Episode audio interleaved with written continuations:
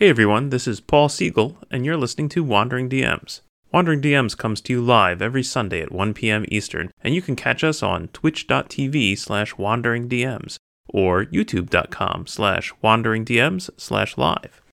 And now, on with the show.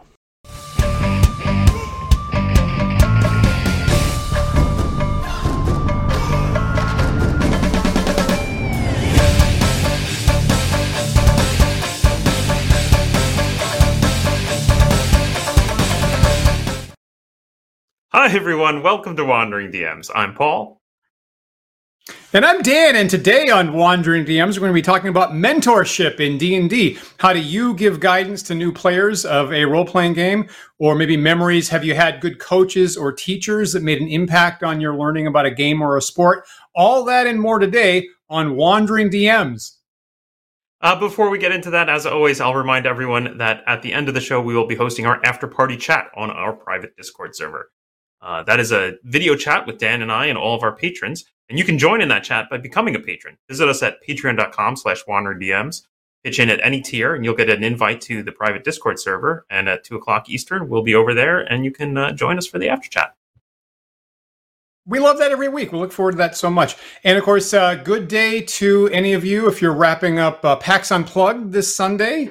Uh, hope you had a good weekend over there and uh, hope you have a good uh, travel home, maybe as you're checking in with our Sunday show here. So, uh, so uh, uh, happy happy PAX Unplugged, everybody. Excellent, excellent. So um, things look to be working. Sorry, we had a little technical hiccup there uh, at the start, but it looks like we're on, and I'm seeing viewers show up, so that's great. Um, Dan, thank you, yeah. and thank you to our viewers for indulging me in somewhat of an unusual uh, topic today. Uh, this is this is mine, and uh, it's a little squirrely. Um, but let me let me give a little bit, if I can, a little bit of background of why this is on my mind. Uh, I'll sort of say as much as I can without breaking any NDAs.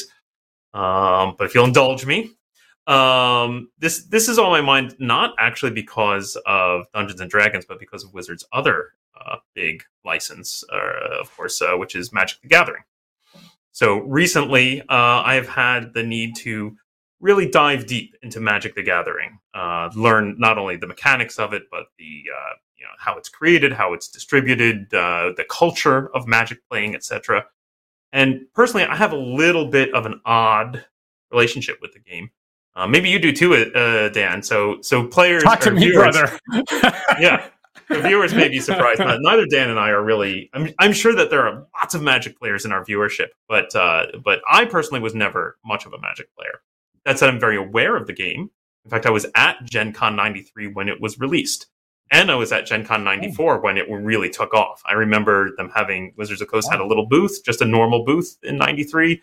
And by 94, as I was walking through uh, Mecca in, uh, in Milwaukee, just you just couldn't walk down a hallway without just being lined with people sitting on the floor playing Magic.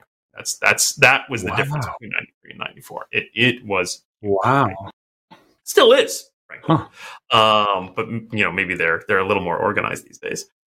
Um, and then personally, like, yeah, I played a little bit of Magic back then, but um, as the as the CCG craze kind of uh, hit, right, and and and lots of different CCGs came out, I actually got involved in a different one. Uh, personally, I was a Legend of the Five Rings or L5R player uh, for quite a few years. Uh, that game, though, didn't really survive the fad. You know, a, a, lot of CCGs came out in the '90s, and not really barely any of them really survived. I mean, these days, what do you see? Magic and Pokemon, is probably about the landscape these days. Uh, somehow those have survived, whereas all the others have kind of faded into the, into the historical annals. Um, anyway, why am I bringing up Magic? So um, I I needed to learn about it, and I needed to learn deep about it, not just like how to tap a card and how, what a land card is. Like I, I knew the basics, but I needed to go deep. So I put a, a Facebook post out because I figured there are probably lots of Magic players in my general okay. acquaintance. And I just said, "Hey, friends, I I need to learn Magic. Who's lives nearby that would be willing to meet up and like talk to me, maybe play some games, etc." I got a lot of responses. Frankly, a lot. They're, they're Magic players, at least those in my acquaintance, are very eager to teach the game and to share it with uh, others. So uh, that was great. That was fantastic. But I just started to notice some things that struck me as a little odd as I as I started to dig in, and maybe this is um, you know, uh, my experience is a little colored here by basically being away from the game for almost three decades. right. So, uh, um, so when I um what I what I remember from the game when it first came out is that y- there were two two different things you could buy. You could buy a starter deck and you could buy booster packs. Um, and the starter deck, I'll just I'll just show some visual aids here.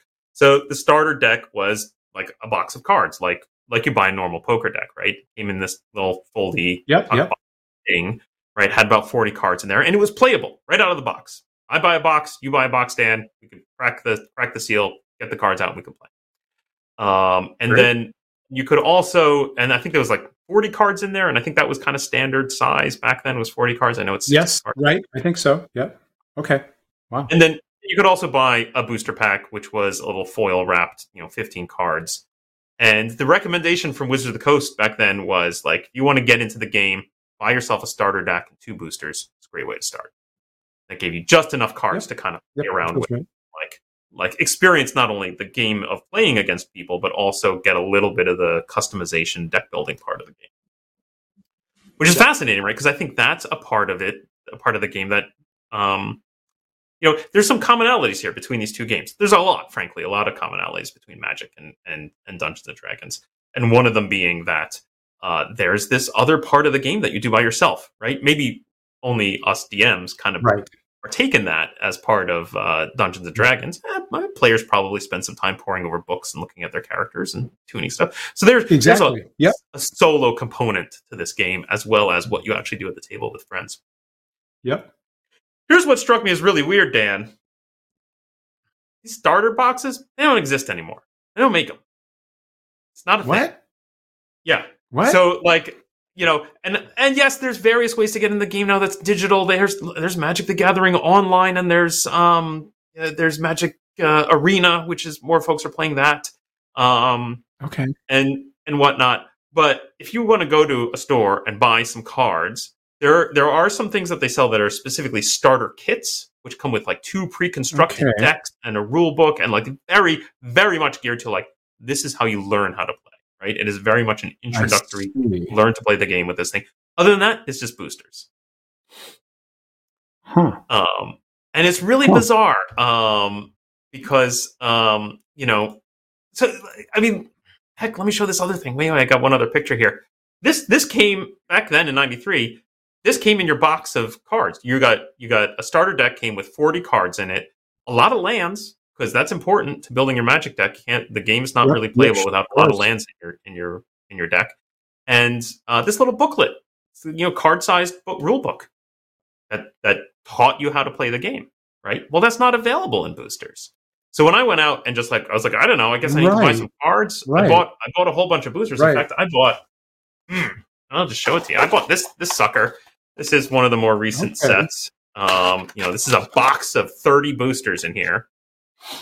Oh. Cracked them open. No rules. I had to go online to find the rules. Um, you know, maybe I should have bought the starter set, but I was like, I kind of know the basics of how to play the game. I don't need that starter nonsense, right? I can just dive in. Yeah. Okay. Every every one of those boosters came with a precisely one land card, which means even though I have this giant box of cards, I can't really build a playable deck. There's not Oh. enough land in there. what? Yeah. Really? Yeah, isn't that weird? Oh my. Oh geez. it's very it's for for a new player coming in, and I'm sure I'm doing it wrong. Frankly, I'm sure I'm making some blunders here Yeah. in what I'm purchasing and how I'm doing this. But I made some blunders. Now I'm not worried about it because of the outpouring of support I got on Facebook. Right, I could probably go out there. I'm sure there are resellers who will send me tons of lands for pennies because I know that Okay. anybody who's serious into collecting magic cards eventually just has a surplus of those cards. Uh, for those those who don't Okay. play the game, it's the basic resource of the game. There's five colors, there's five types. You probably want twenty of each, maybe, so you can build different color based decks. Um, so everyone that's contacted me, like the first thing I say is, would love to talk about it. I know all about the rules. Happy to teach you stuff. Happy to sit down. I have some pre-built decks we can sit down and play, and we can play them. Also, I have a ton of extra cards, and I'm happy to give them to you. I got a lot of that. Yeah. Wow. People have been playing the game for Yep, a long time. okay. Are like, you know what? I'm just, Okay. I'm, you know, my closets are overflowing with cards. I'm sure any one of them, if I was like, yeah, I don't have enough lands, they would immediately slap down the table. Here's, you know, 100 lands. Enjoy. Right? Because they're just, you buy enough boosters and whatnot, eventually you're swimming in these cards. It's the most common card in the game. Okay. But it's weird that, you know, and I'm sure for the people who've been playing a long time, as they're buying boosters, they're like, oh, another land, right? And they chuck it, right? Who needs that? Right? So it's like one less valuable card in their booster pack, right? So the interesting thing to me is that the way the game is being sold is much more targeted at experienced players than at new players, right? The new player experience is kind of weirdly delegated to either the online stuff, definitely, yeah, yes, right. I've learned a lot just by jumping in and playing some arena, or through this communal way of like, well, go to the store, go to a tournament, have, find a friend who plays, find a mentor. Here we go, found it. There's there's our topic. Find a mentor to show you how to seems to be kind of built in, right? Like seems like they're leaning it. And what struck me as really weird is this is like exactly opposite to me of the progression that we saw with D and D. And and what I'm talking about here is if in 1974 you bought this thing, right, mm. and you were not a war gamer and you were not a person who like really understood gaming concepts, and you opened these books and you read them, you were probably lost, right? you probably had no idea, right? These books are hard to consume if you are not, if you don't know the lingo and you don't know, right? I mean, heck, you know, we make fun of this all the time, Dan, right? Like right there in the like listed required equipment is, you know, another game. I get what? Right. I gotta, go out and buy another game called Outdoor Survival. But of course, they, you know, they're like, yeah, of course you have that oh, game, right? Of course you do. Uh, right. Right, exactly. And, and I, I feel like anytime we talk to people who also chainmail, in, also chainmail, you need two prior games. Also, yeah, that's right. You also need chainmail. Yep. Right. But I feel like most people I talk to who who were around when this came out and were playing this edition of the game, um, most of them have a very common story about how they got into the game, which usually involves, well, I right. knew someone. I knew someone who was playing, and they brought me in, right? And I feel like in the early days, that's how this game spread, right? I, th- I think you know, this is a bit of conjecture, but but based on what I've heard from folks, the the the creators of D and D did not expect this level of success. Just like I'm sure the creators of Magic didn't expect their level of success. Right? It was just it was huge. You know, whatever surprise, and um and as it became more and more popular, right, they started to create things to help the mass market. Right? You start to see right, you know, stuff like this come out basic set, like there more, a little more consumable, a little more. Yeah, yeah, right, right, and it's definitely targeted well at. Yeah, it's it, right. It's targeted at like you're a new player. Maybe you don't have a mentor who's teaching you how to play this game because you've just heard about it. Yeah, yeah, right, right, exactly. um, so let's let's you know help you you know down that road, and I feel like as versions of D and D have come out, I don't know. I, w- I guess I would say if I cracked open the fifth edition player's handbook right now, I would say there's probably a lot of text in there that's like trying to get me to understand the basic concepts, right? Which is utterly missing from this version of the game. Yeah. Yeah. So it's just that's interesting fair. to me that D and D kind of went the other direction. Like D and D started in a place where like mentorship was required, right? There was no way you were going to get into this game without being plugged into the community. Whereas Magic started with this like you've never heard of a game like this, which is true, right? It was a it was a kind of a new concept. Yep. Yep. So it came with like they gave advice. You know, there's a rule book in the box. Here's the basic set. You can just buy two of these and just go play. And then, um, you know, and then now these days it feels like the way you get into Magic is know a Magic player, right? go go to your local store, go to a local tournament, go to a friend who knows how to play. They'll they'll help you get into it. Fascinating. I is that have... good or bad, Dan? But well, that's, that's a great question. question that's a great question. Is that good or bad? I mean, let me just let me just throw up uh, uh the, the comment that William made as you just as you asked this. I'm, I'm reading William's comment. It says these are the types of games that I just bounced right off of. Uh, large, hard to buy in. You need a mentor. And then there's the competitive nature, a bunch of other stuff, uh, which can make the teaching learning relationship tricky. Um, and thanks for that, William. And you know, I think for some of us, uh, me, I, I guess, um, that's a heavy lift. uh, reaching out uh, to other people might not be entirely in my uh, social wheelhouse. Asking for help. Um, you know, my my you know where I grew up, a very rural area, upbringing was like raise yourself up by your own bootstraps, kid.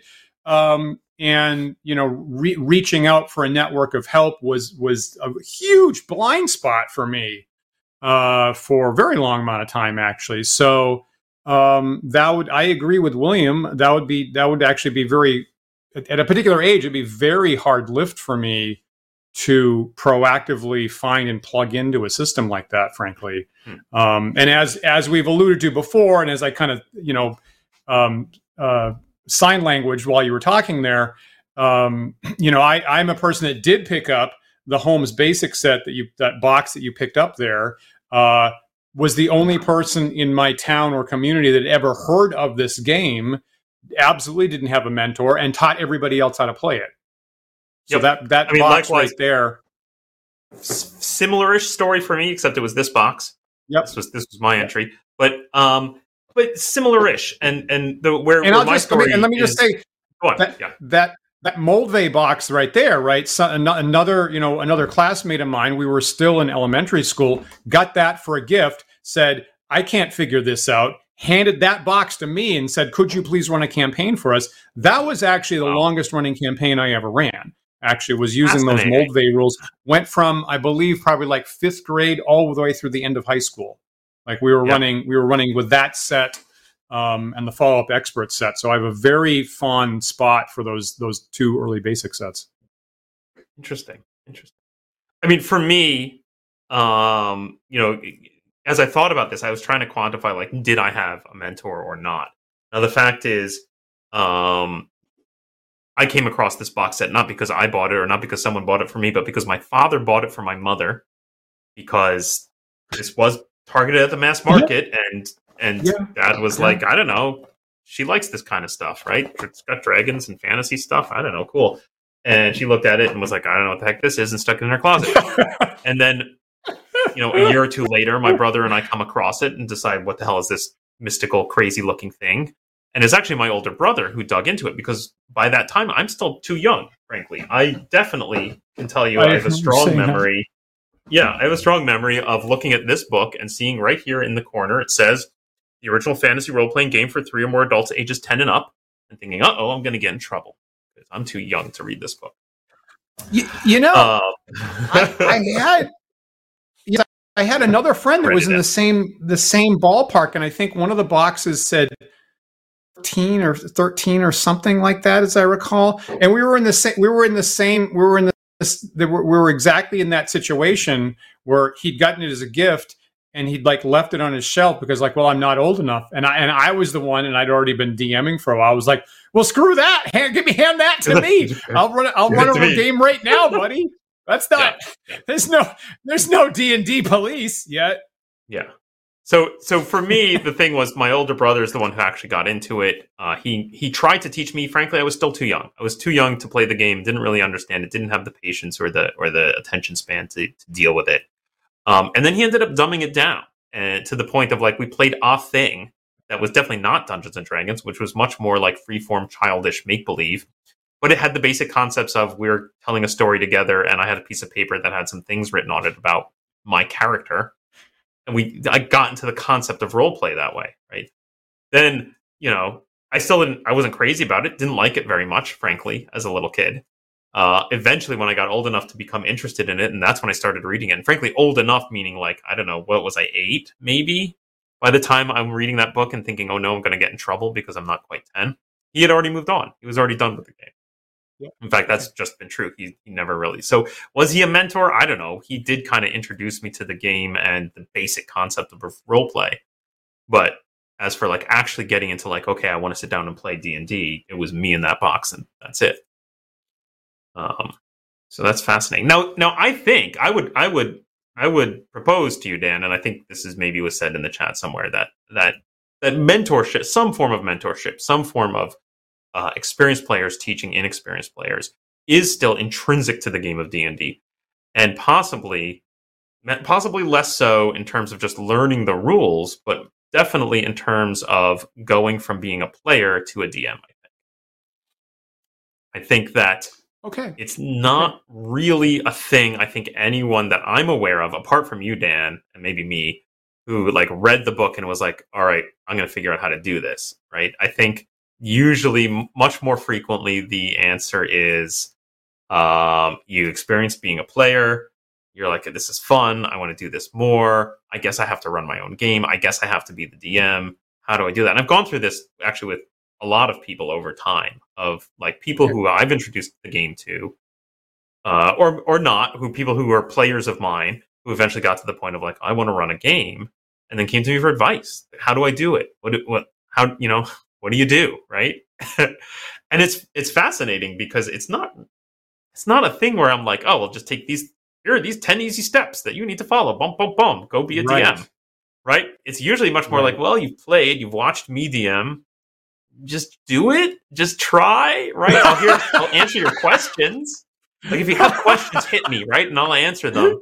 But like the, the at, at, some point, you just got to do it, right? You just got to get in the driver's seat, yeah. run a game, and, yeah. and see what happens. Yeah. There are times when I fear that because you know now that you say that, I actually have not had the experience of someone close to me who was a player that that actually transitioned to DM like that um, that I, that I guided, and there are times when I fear that um, it looks too forbidding. Like, like it looks looks too mysterious what the DM is doing.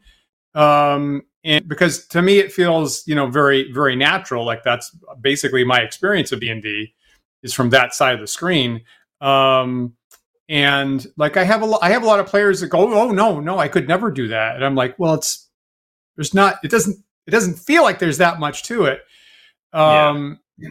But on the other hand, the uh, the rare the the rather infrequent times when I am a player, when I sit on the other side and I'm maybe one of your, your I usually have a, a, beat somewhere in the session where I go, "Why on earth would anyone do this? this is a nightmare."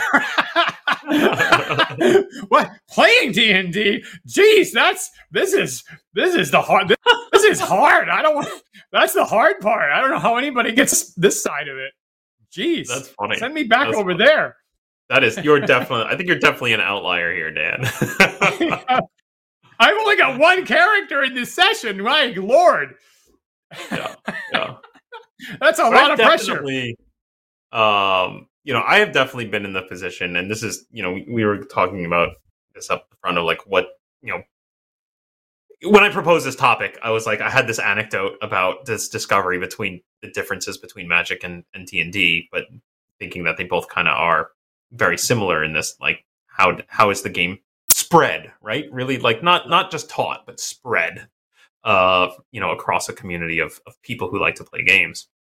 Um i kind of knew it was like this weird topic and i wasn't sure where it was going to go but i my gut told me if we started talking about it we would easily fill an hour um but i'm trying to come up with like what is my thesis and i think i feel like my thesis here is that like mentorship is intrinsic to role play um, and I've I've run plenty of games that were des- specifically designed to be introductory games. Now, this is again, this is probably just me that I'm in these weird positions, but I've been at video game companies where we had a, a, a license to the D and D license, and suddenly there's this energy in the office of like, well, we should play the game, right? We should let's play the game. I don't know who, Paul, you know how to run this game. Run this game for us, right? So I've done that plenty of times. I also remember when when old school was starting to become a thing, right around like 2008 to 2012, somewhere in that time range, where I would run stuff at game stores or conventions that were very much like introduction to old school D&D, right? And yeah, that was kind of targeted at people who are used to the modern game and like, hey, guess what? There's an old version, maybe you should give it a try. But um but I also got plenty of players at the table who were like, it says introduction.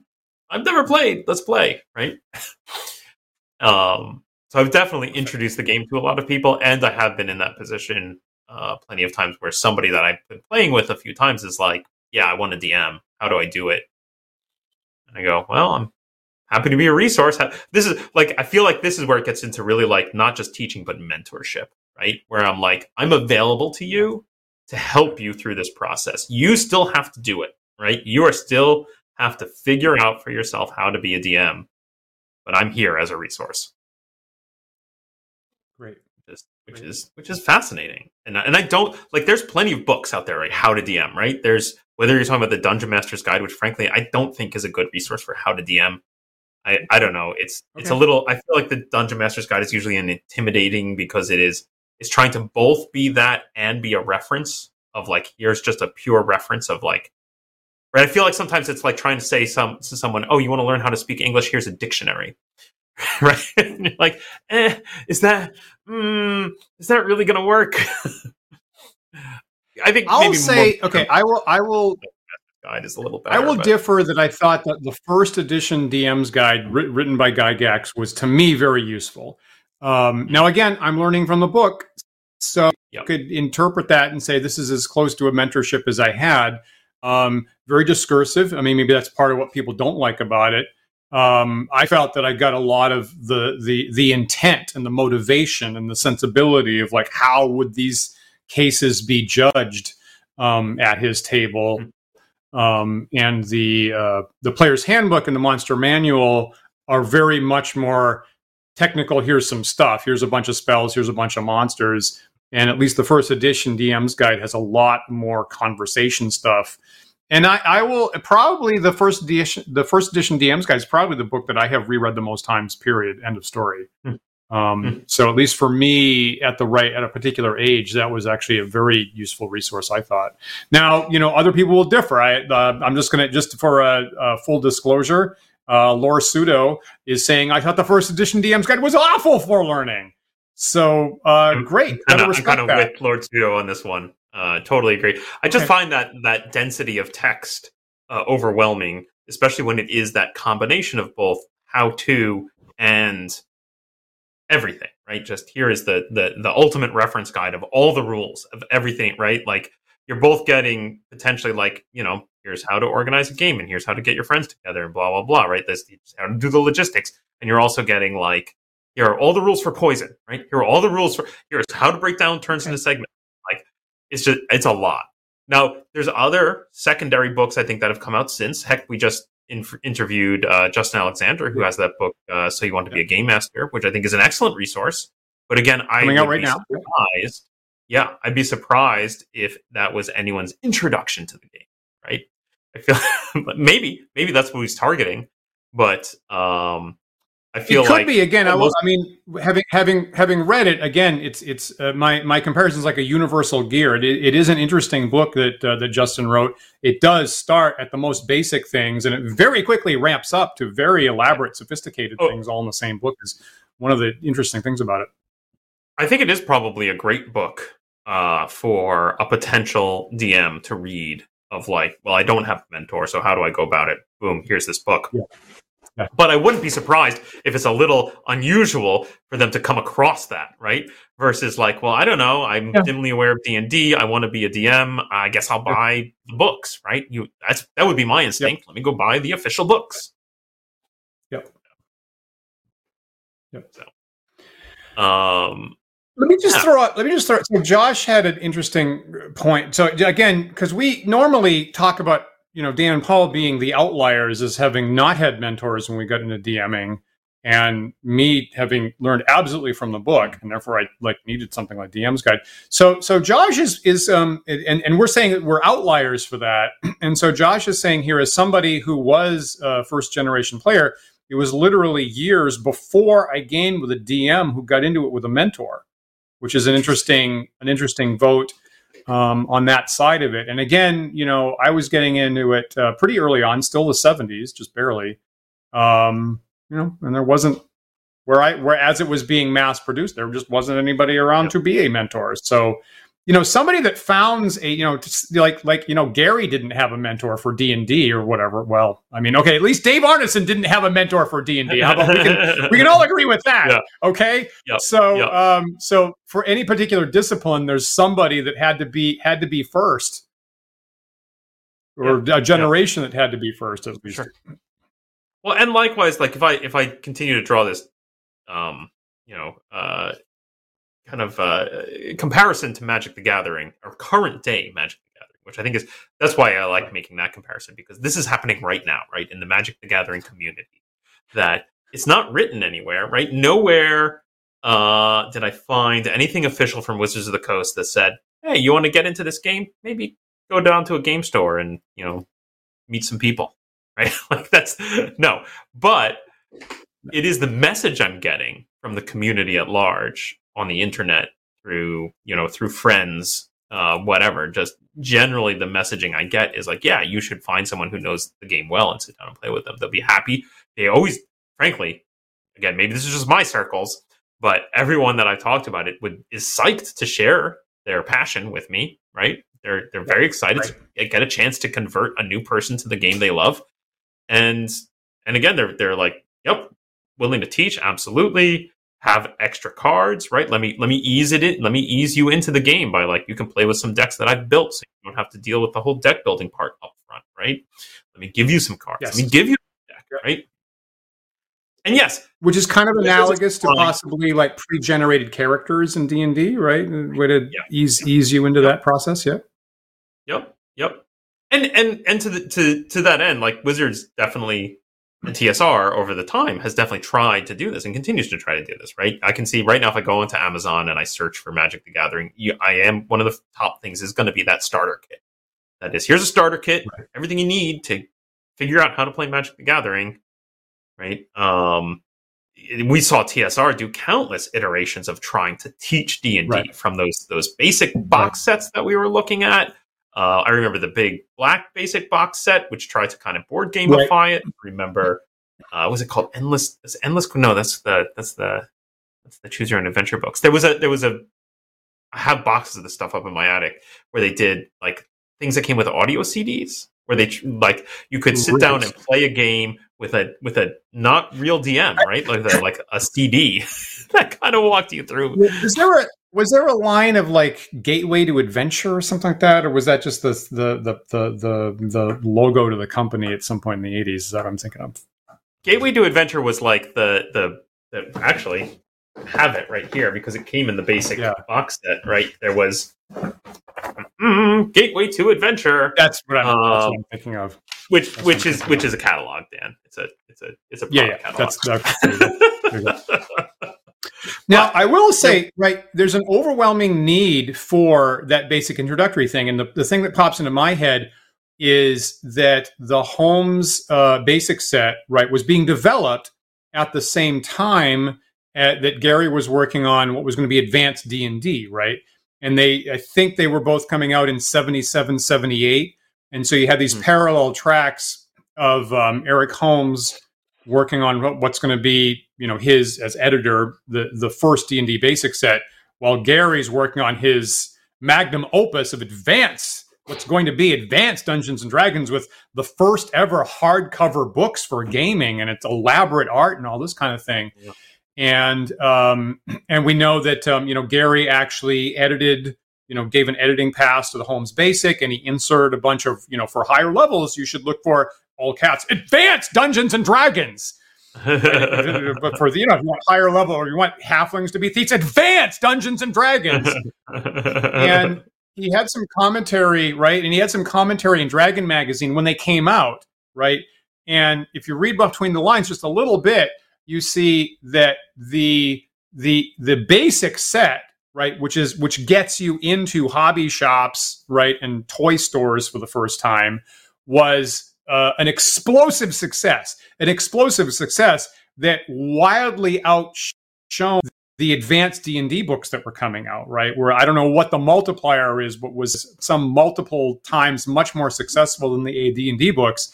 And you can see a little bit of uh, just a slight little bit of poutiness on Gary's part of he's a little ticked off that his right elaborate multi you know multi-volume hardcover book set is being vastly outsold by Holmes' basic set. And that's actually why we have Keep on the Borderlands, right? Initially, uh, module B1 was meant to be included in the basic set in Search of the Unknown by Mike Carr. And but um, that's that's a lot of money left on the table for the creator of that adventure. So Gary sat down and said, "Oh, okay, well, I'm going to have B2 replace it with my name in the basic set, and that's actually yep. why yep. we have because he was a little bit grousy about, but about how enormously well the market responded to that basic set. We we kind of needed that. that. that. That makes a lot of sense to me. Um, quick quick uh, uh, nod here to William, who uh, identified First Quest is the product I was thinking of earlier. That came CDs. That's that's the thing. Absolutely. And there was a ton of different stuff that came out in the '90s that was trying to teach D and D to a to a, a mass audience who didn't know it at all. But um, but let me go back to like it makes so much sense to me as coming from the world of video game development. Um, and, and you, heck, we can we can talk about this in regards to uh, Pool of Radiance, which you recently played in the uh, Dan Plays games from the Elder Times. You can absolutely tell that the early yeah. content is the content that gets most iterated. Right? It makes sense to me that the basic game would outsell the advanced game because only some subset of people who got through the basic game and were like, I want more, are going to buy the advanced yeah. game, right? Yes. like, it yeah. makes sense. Well of put. course, it's going to outsell it, right? Just like, of course, more people played the slums in Pool of Radiance than actually fought Tyranthraxus. Great. Great point. right? Great point. Right? Yeah. yeah. Totally. So, anyway. Totally. Uh, so I, I so what do you think makes so the, the, uh, this is a really rich vein that we found, and I feel I, I would have another three hours of stuff I could say on this. So, you know, just just briefly, what do you think makes for a good mentor in that kind of situation, Paul? Yeah, it's very interesting. It's something I've thought about a lot because, uh, again, because I have had these requests in the past of like, hey, I want to take up DMing. How do I go about doing that? Um, and it's hard. I think that like there are three in my mind. There are kind of three ways that you kind of come to grips with how the game is played. Right. One one is by reading. Right. You can read the text. Just read the text and imagine what the game is like. Whether that's the raw rules or a, a book like So You Want to Be a Game Master. Uh, you can observe it. Right. You can go watch some streams and and like actually watch people playing the game, um, but in a passive right. way. Or or you can maybe like can, instructional information in, in an online right. stream, perhaps. I mean, like right, right. I mean, if you have anything you would recommend. Oh, I mean, obviously, uh, Critical Role. Um, uh, yeah, you know, I'm, I'm talking about like just you're just observing someone in the act of running a game, right? You got can observe it, someone who plays, just like you could, frankly, just be a player in a game and observe that and and take the stance of like, I'm really going to watch what the DM's doing, so I can figure out how to do that myself, right? Yeah, yeah. It's a different mindset to bring to the table and then, and then there's just like kind of the, the learn by doing, right? Of just just get in there, just just try it, see what happens, make make the mistakes, yeah, and and let her roll, let her rip. Yes. Um. So, as a right, right, and and personally, I know we all have different ways that we learn. We all learn kind of in our own in our own styles. For me, the the last option is the best. Of just just get in there and try. And good luck, and make some failures, and off you go. Um, and so that's frankly what I usually encourage people when they're like, "Oh, how how should I do it?" I'm like, "You're overthinking it. Just get in there and do it." And and then as a mentor, what I what I'd like to try and do is say, I can be a resource to you when you have questions. You can ask me if you would like me to play in your first game, so I can just be like a passive player that you could turn to and lean on is as needed. I'm willing to do that, or I could just be like a, a, a mostly silent co-GM. I'll I'll be your you know caddy well, uh, your your gopher who's there to help and nudge and, and give advice as you play. Um, those are those those latter two are a little difficult for me because like I it takes some effort to like back away and be like it's not my game. yeah, yeah, yeah. Agreed. Yeah, agreed. don't take the reins. Just be the resource. But other than that, I, I, don't have good ideas. I mean, do you have good ideas of like how how else can you be a good mentor to someone who's trying to learn to be a DM? Well, the, you know, so I would fall back. So having not really been in that specific situation, I would certainly fall back on, you know, the fact that, you know, my, my job is as a college teacher uh, for my, for my day job. So I certainly have um, at this point lots and lots of experience, you know, introducing new people to you know disciplines in uh, computer programming or, or math or things like that. And it's a slightly different situation, right? It's a different scale.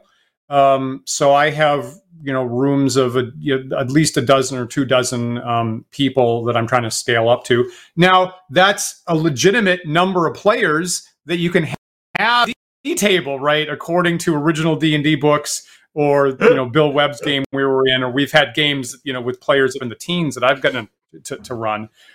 Um, so the um, you know the take so I, I like I have you know I I read enough you know some of my bookcase here are books about how to be a better college teacher actually.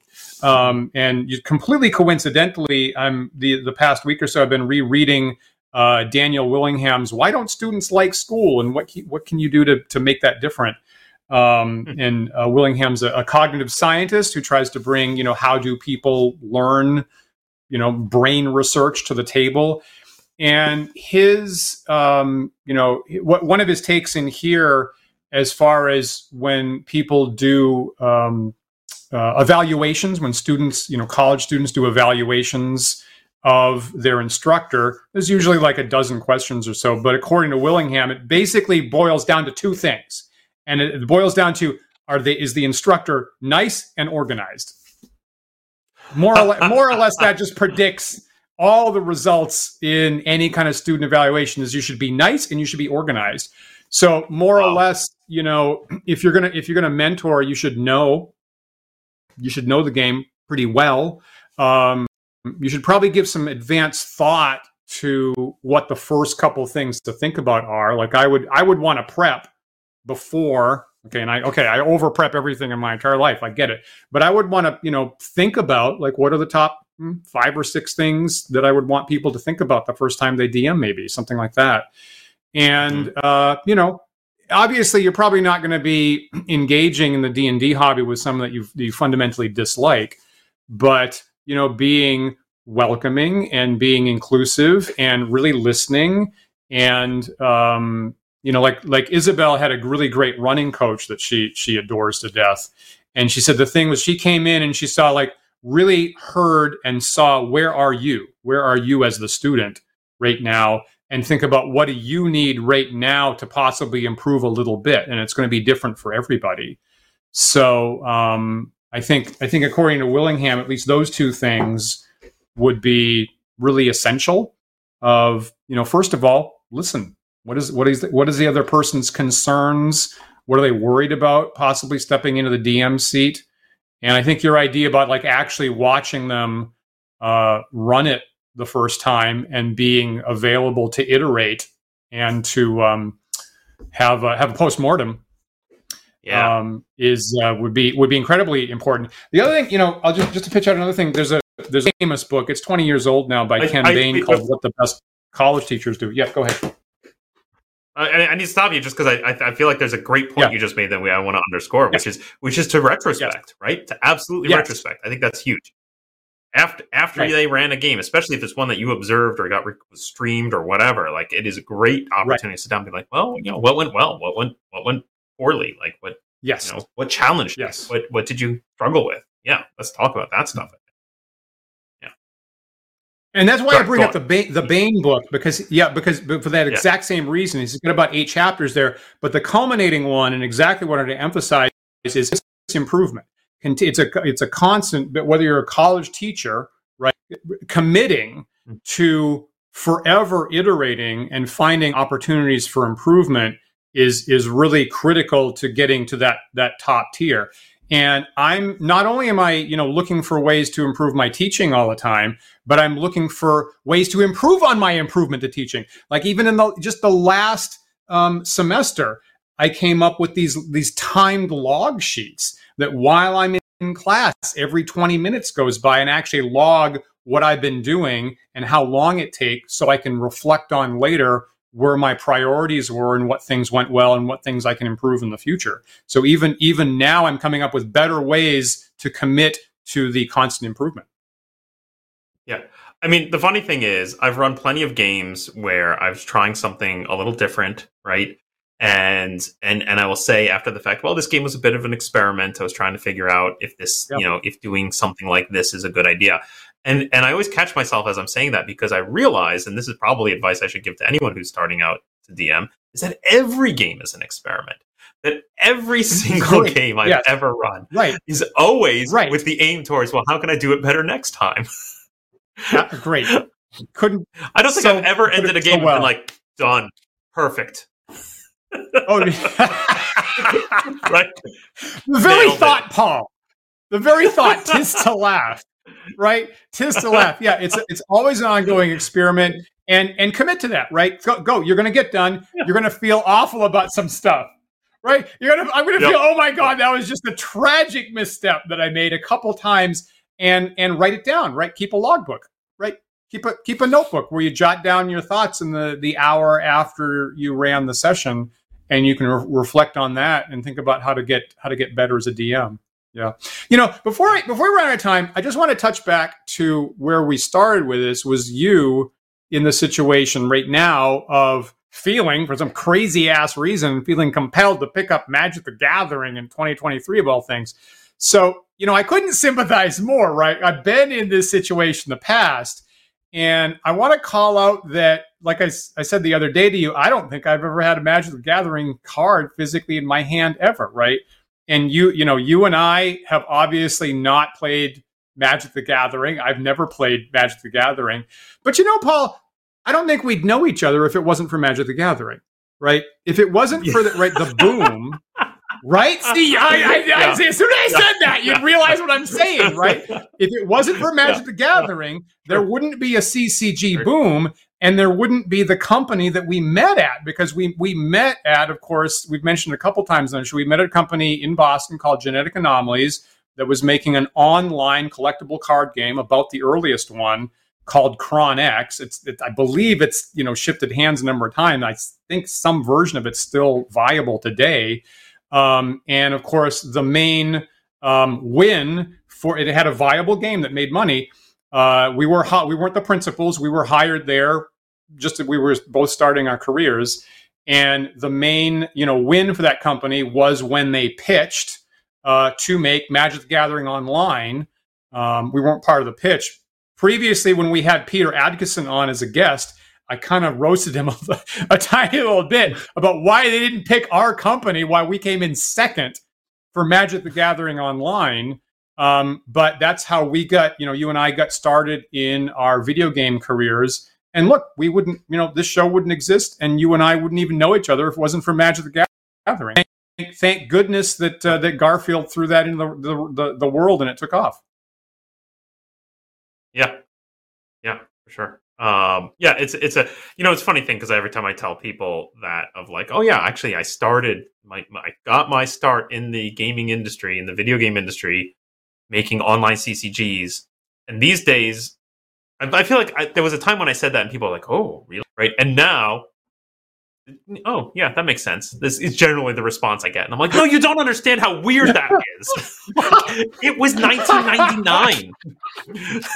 Yeah, I was making an online CCG in 1999. Right? Like we were gnashing our teeth over the idea that like people aren't going to want to buy digital cards. They're not going to see value no, in that thing that doesn't exist in the physical space. I couldn't make that comprehensible to my parents. I, yeah. I, me trying to explain what was happening where we were. Uh, I, I, did have one right. I did have one video game job before that, and even that was that was already difficult. But yeah, yeah. Co- collectible collectible bits and trying to, um, you know, it, it, admittedly a little bit before its time, frankly.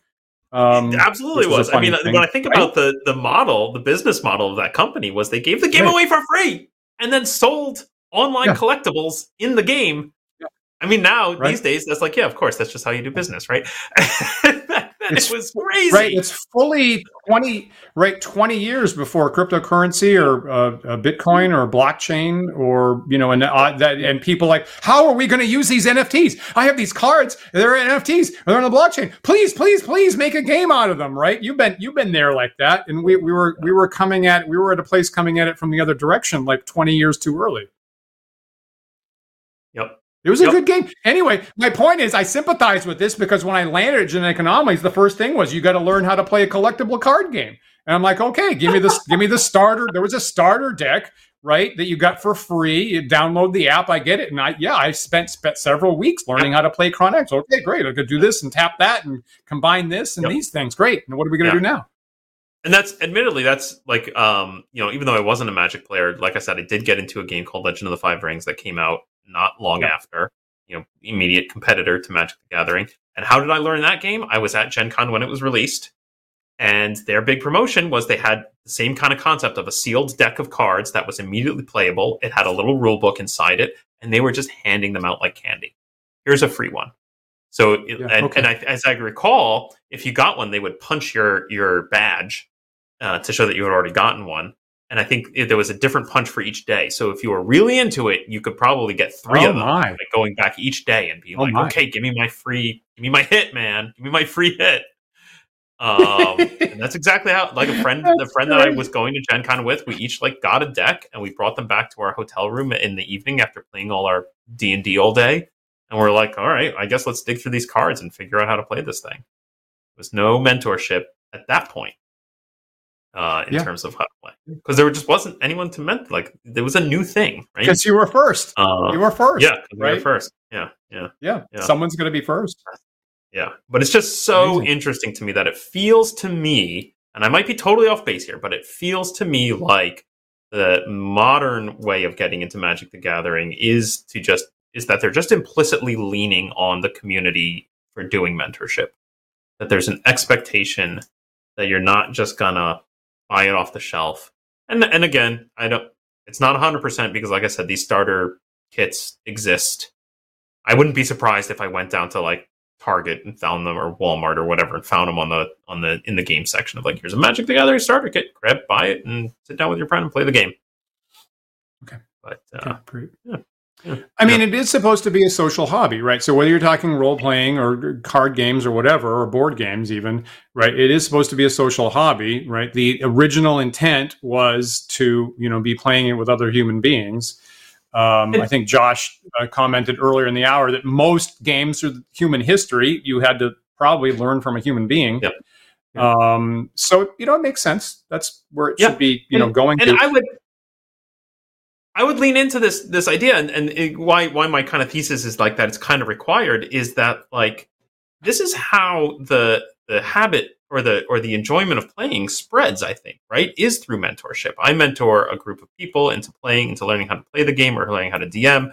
So so I teach someone else how to DM. They go then start their own group. This is basically the definition of virality of marketing virality, right? Like this is like this is how excitement around a game spreads and it makes sense to me that you would want that like and you should encourage that like why not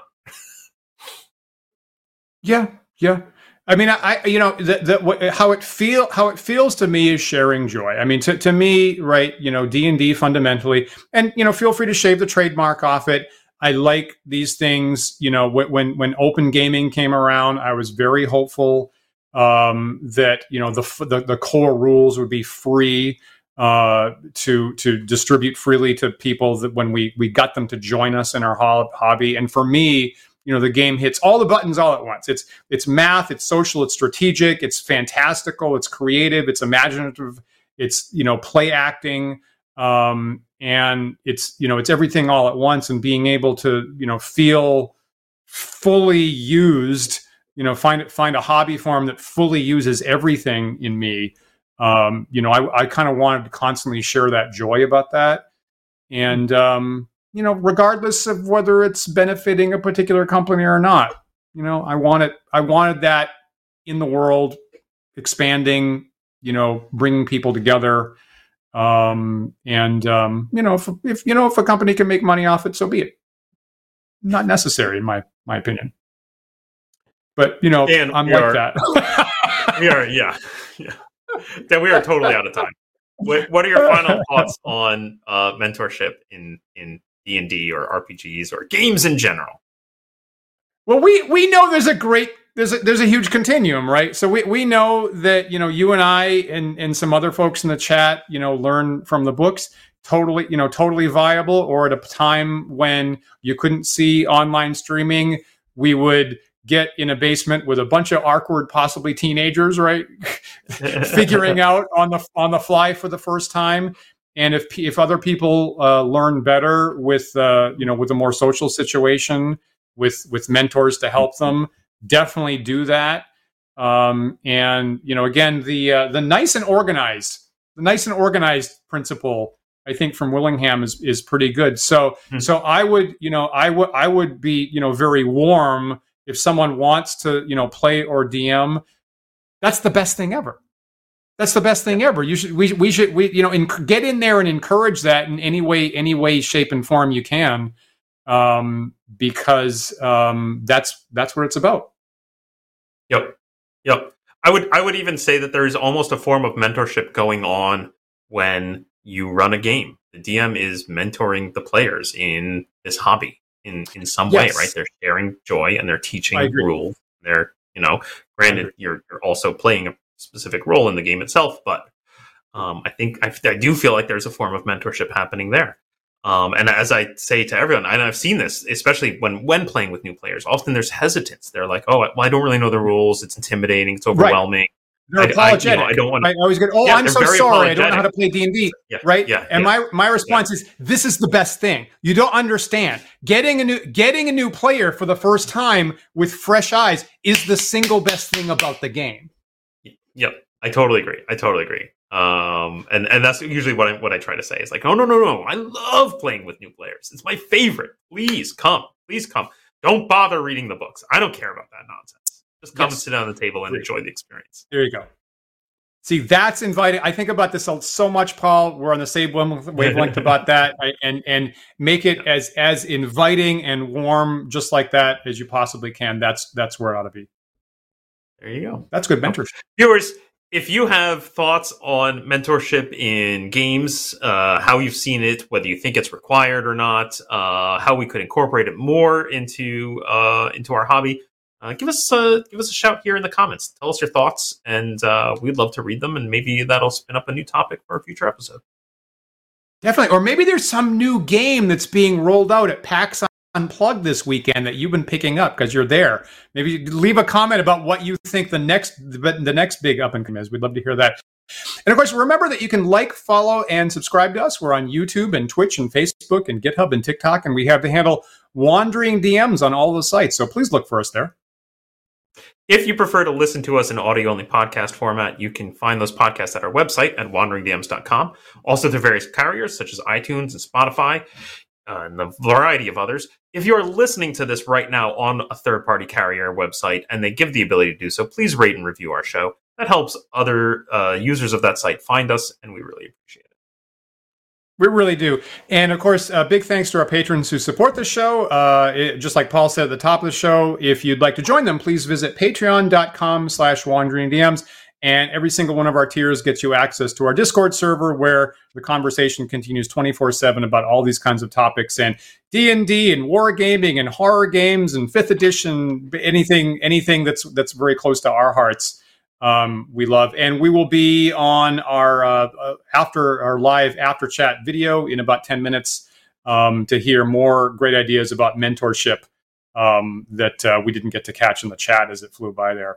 Now we have, I think, Paul, we have one more episode that we're going to do this season for 2023. I believe is that if I got that calendar right. Yeah, yeah, that is correct. We always take a little break around the holiday season. Take take about three weeks off to enjoy the holidays and to reset and start the new season, season six, coming in uh, January 24.